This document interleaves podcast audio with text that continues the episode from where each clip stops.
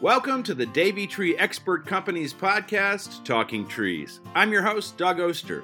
Each week, our expert arborists share advice on seasonal tree care, how to make your trees thrive, arborists' favorite trees, and much, much more. Tune in every Thursday to learn more because here at the Talking Trees podcast, we know trees are the answer.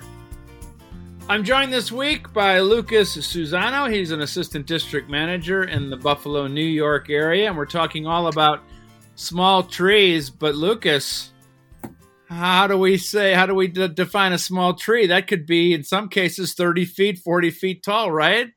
Yeah, I guess that's a kind of a relative sort of reference. I mean, some exactly would classify a small tree as you know something 15 feet in height or less you know something that they can plant as an ornamental or you know some people like to think of small trees as 30 to 40 feet.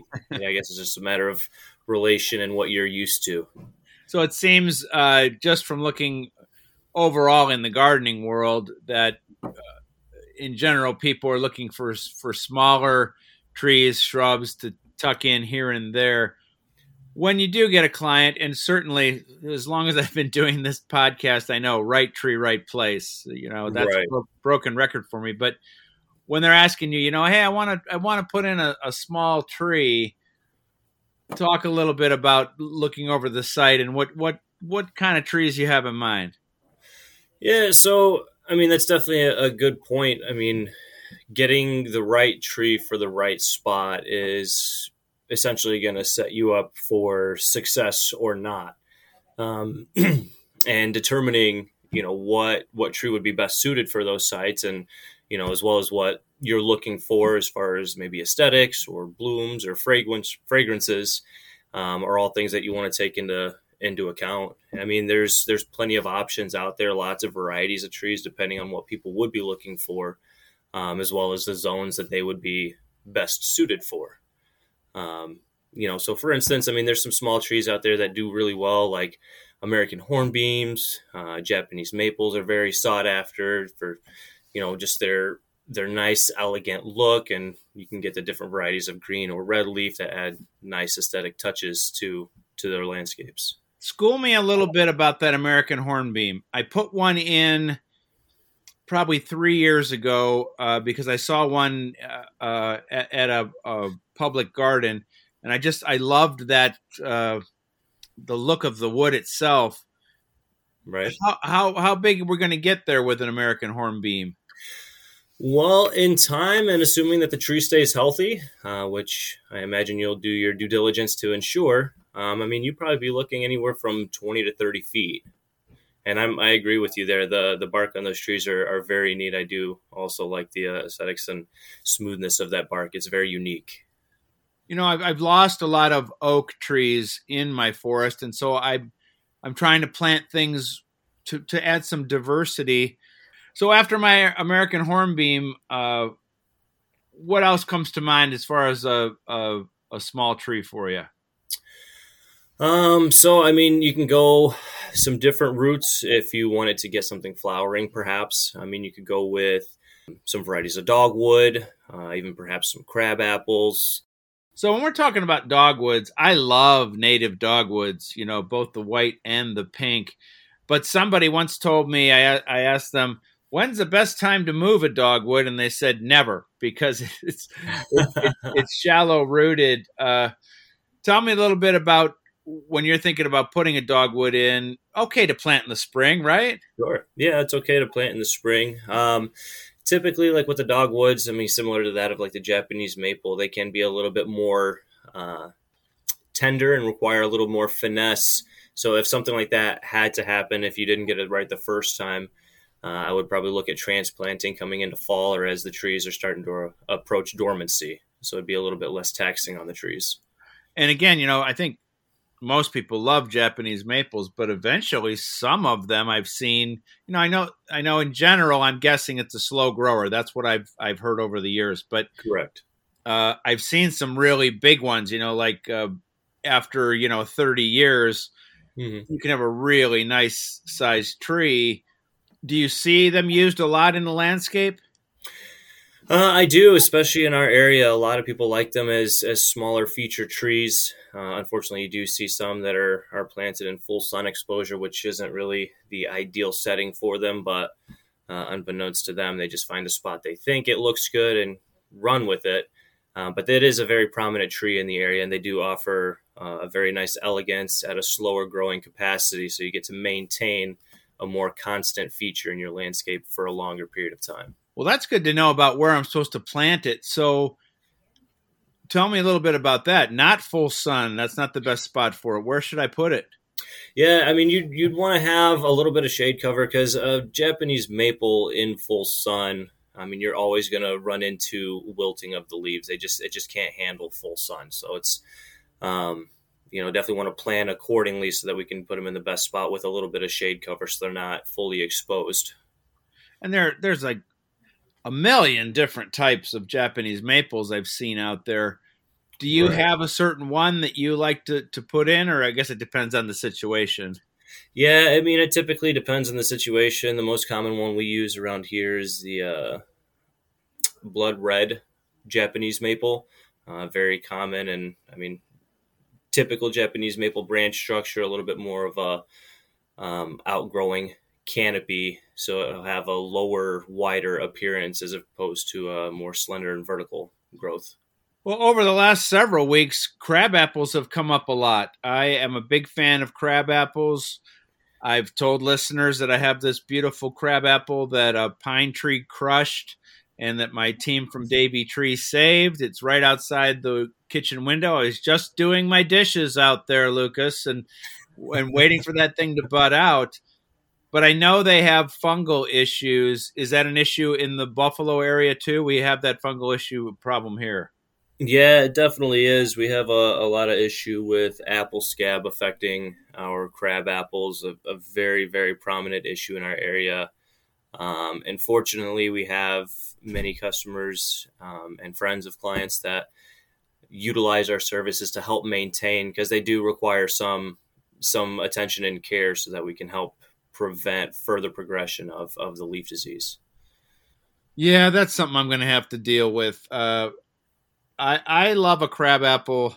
Actually, right when it's budding, right before it opens, there's that dark bud, and then it opens to that really beautiful pink. To me, it reminds me of like the old schoolyard. We had a lot of uh, crab apples always in these old schools that you know from my right. era where the teacher would be speaking and I would be out looking out the window at the crab apples. But uh, is there any special crab apple you guys are planting that you like better than any other one, or is it just kind of a standard here, stick a crab apple in? Yeah, I mean, we don't have any go tos as far as the crab apples. Most of them offer their own um, pleasantries and, you know, the different flowers, the different colors, the different shapes and sizes. I mean, there's just such a wonderful variety. It's very hard to choose one versus the other. So, one thing I wanted to ask you about because when I was thinking about this topic of small trees, I was wondering can a small tree grow in a container or is that a bad idea? So, in essence, yes, a small tree could grow in a container. The only problem is that it's going to be limited limited in its capacity and essentially it would only be able to last so long. So if you were going to keep something in a container, um, I feel you're putting essentially a shortened lifespan on that tree because it doesn't have any room to grow and develop. It's going to be limited in its capacity to um, obtain necessary moisture, oxygen, nutrients, all the things that are fundamental to um, the vegetation sustaining itself. All right, that makes sense. So here's the scenario in my garden. And so you're gonna you're gonna school me on this too. I'll do my best. All right, I got a little Japanese maple in a container as the thriller in the middle. Okay. Now I know it can't stay there forever, and it's been there now for this is the second season. It made it through the winter. Okay. Again, I can. I, am always concerned about a tree in a container in the winter because you don't have the, those roots down in the ground where, where they're protected. Well, okay, this this Japanese maple has made it. I love it. It it's uh, like a coral, maybe they call it coral bark. I'm not sure. It has red bark, Okay. Uh, it's probably about three foot tall. This season, I want to I want to continue to have it in the container, but then I think it's going to be ready. I want to put it into the ground in the fall. Uh, your thoughts on that? Uh, I think that's a very good course of action. Um, once you do come time um, ready to do it, I mean, just ensuring that your pre- your planting practices are in check as far as the depth. You know, so when you get it out of that container, ensuring that you have that root flare exposed, and then you can get an adequate gauge as far as how deep you need to make the hole, making it wide enough to accommodate the space and be able to work around it. All right, so I want to pick your brain on just uh, some of your favorite trees that don't get planted as often as they should be. Since you're working with trees day in and day out, is there are there any things that come to mind that don't get you know 70 feet tall that that you have in your mind that say, boy, you know what? I'd love to put this in the corner over here. I'd love to put one over here. And again, I know it's all about the site. Right. Well, going back to the beginning of our conversation, um, I feel like hornbeams aren't talked about nearly enough. They are a very gorgeous tree. Um, they do not get too large as far as, um, you know, what I would deem large. You know, the 20 to 30 feet I feel is very respectable for a lot of uh, residential properties, not being overwhelming or overtaking, you know, some of these smaller yards. You put a tree in and potentially, you know, that ends up taking up the whole yard and you don't have any usable space anymore. But uh, the hornbeams are something that I, I, would like to see more of. Um, and then I feel like dogwoods are more traditional in some landscapes, but aren't really sought after as new planting ideas to uh, revamp landscapes or to create new landscapes. So those are some more that I would like to see being actively planted. Okay, I'm your client, and I come to you and I say, I want a Rosa Sharon to plant here. What do you tell me? Well, if the Rose of Sharon, it's just funny that you should say this because I actually just had that scenario yesterday on one of my appointments. And in that particular situation, the homeowner had done a lot of extensive research, had um, worked in an area where they sold vegetation. I might have been Home Depot or or something of the sort. So obviously, the vegetation that she could select from was limited to that you would find in a nursery, perhaps. But um, she had looked through a lot of different shrubs and things that she that she liked and she set on the rose of sharon. And you know she was really adamant talked about it for several minutes and then asked me you know do you think i should plant something else? I'm like well honestly from what you just told me you really like the rose of sharon and i, I feel like you have your heart set in it and the location that you want to plant it in would be a reasonable spot. So if, if that's what you really want I don't want to waste all your weeks or months of research to to give you another selection and sway you the other way. So if that's what you really like, um, you know, I, would say I'd say go with it. So long as it's going to be in a good spot and going to be set up to to thrive. And I mean, the best way to know because I mean, there's hundreds and thousands of varieties of, of plants or shrubs or small trees. Um, you know, the best thing to do is is do your research and you know, if you can't find something online that you like, visit your local nursery. You know, walk through the aisles, see what what piques your interest, and and ask questions because most nurseries are going to have very knowledgeable staff that can help direct you uh, one way or another. So, Lucas, believe it or not, when I moved here 24 years ago, I actually brought a rose of Sharon with me from my old garden, and people just think that is the craziest thing. But just let me let me explain real quick, okay? So, Please do. so, you know, when my kids were little, there was a Rose of Sharon that was right by the basketball hoop, and it took a beating. and so I just dug up a little one just to remind me of that that period when my kids were playing basketball and they were young like that. And so that's why that Rose of Sharon is a special meaning to me. But let's talk a little bit about why people hate Rose of Sharon, especially just just the the normal variety that drops seeds everywhere. Right. Yeah. So I mean, you know, there's there's pros and cons to them. I mean, one of the issues that we've been finding are, um, we've actually they can be very quick growers, and depending on the season, their blooms can.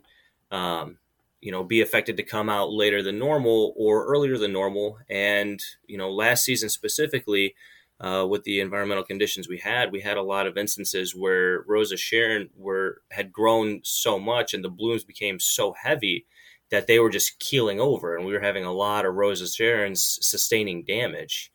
And you know, these people have had these these shrubs on their properties for for years, and now a lot of them have been just destroyed based on just natural growth habits, you know, due to their adaptation to the environmental conditions. You know, so it's it's it's tough. You know, in some instances, you know, there's only so much that you can do within your control, um, and a lot of things are gonna respond differently to the situation, and you just gotta do your best to nurse them back and keep them going if that's you know the pride and joy of your landscape or sentimental value such as the one that you took back and then there's all those little babies everywhere. yeah. you know what, Lucas? I actually, since I am like, I've fallen in love with Rosa Sharons because of these different reasons. I found one that's supposed to be sterile. Uh, it's called Sugar Tip. So we'll see. You Interesting. Know, okay. Double pink flowers with variegated foliage. But if it isn't sterile, I'm going to be in trouble. I'm going to have Rosa Sharon growing everywhere.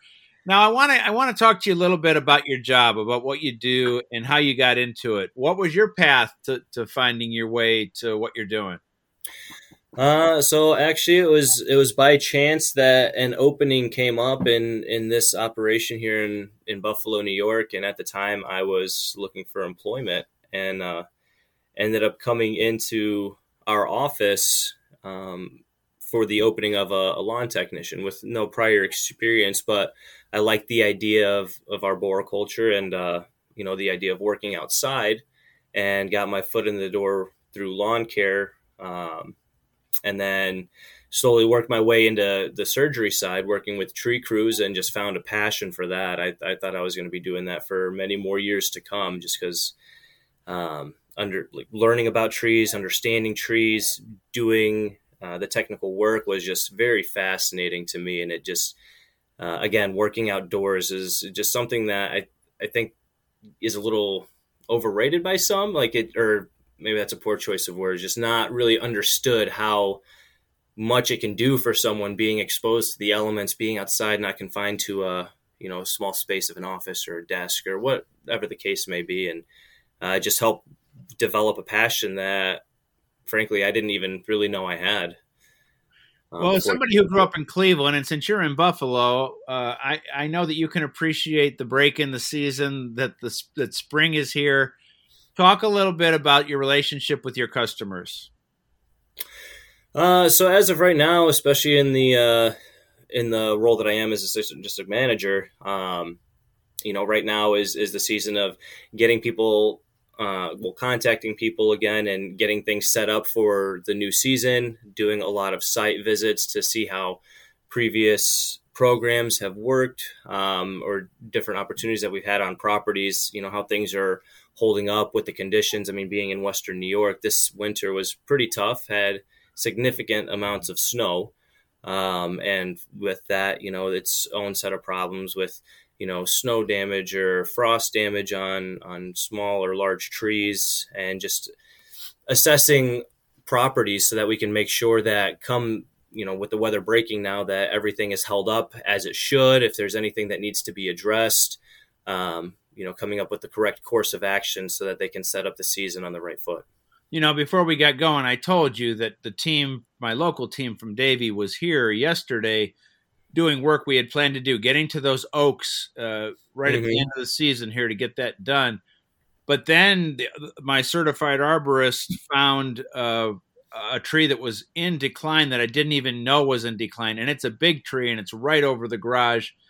And and even though I talk about this all the time on the podcast, let's finish off with just telling people how important it is to have this expert, to have this certified arborist coming out and looking around and finding these things so that they can be taken care of in a timely manner.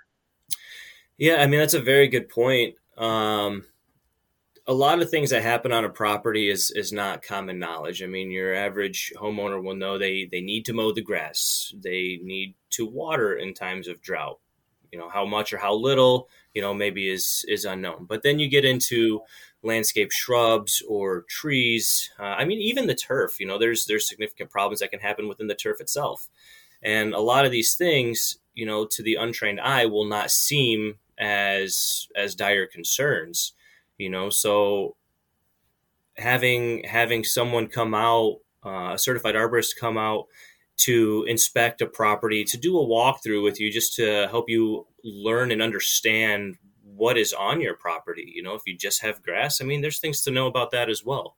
But there's a lot that there is to be learned as far as you know shrubs or trees are are concerned that you know in the end can help preserve one the health and vigor on your property and two potential safety. As you just mentioned you know you didn't know this tree was in decline you know what's to say the right condition comes up? And without you knowing you don't know how to be proactive to stop something detrimental from happening. Well that's the next job is to get that big tree out of here. And so i'm going to be scheduling that Lucas, that's great advice. I really appreciate your time, and it was fun to talk about small trees. and And thanks for all the information. Thanks for being on the show. Of course, Doug. It was a pleasure. Thank you so much. If you are looking for a really cool rose of Sharon that does not make lots of babies, check out that sugar tip. It's one of my favorites.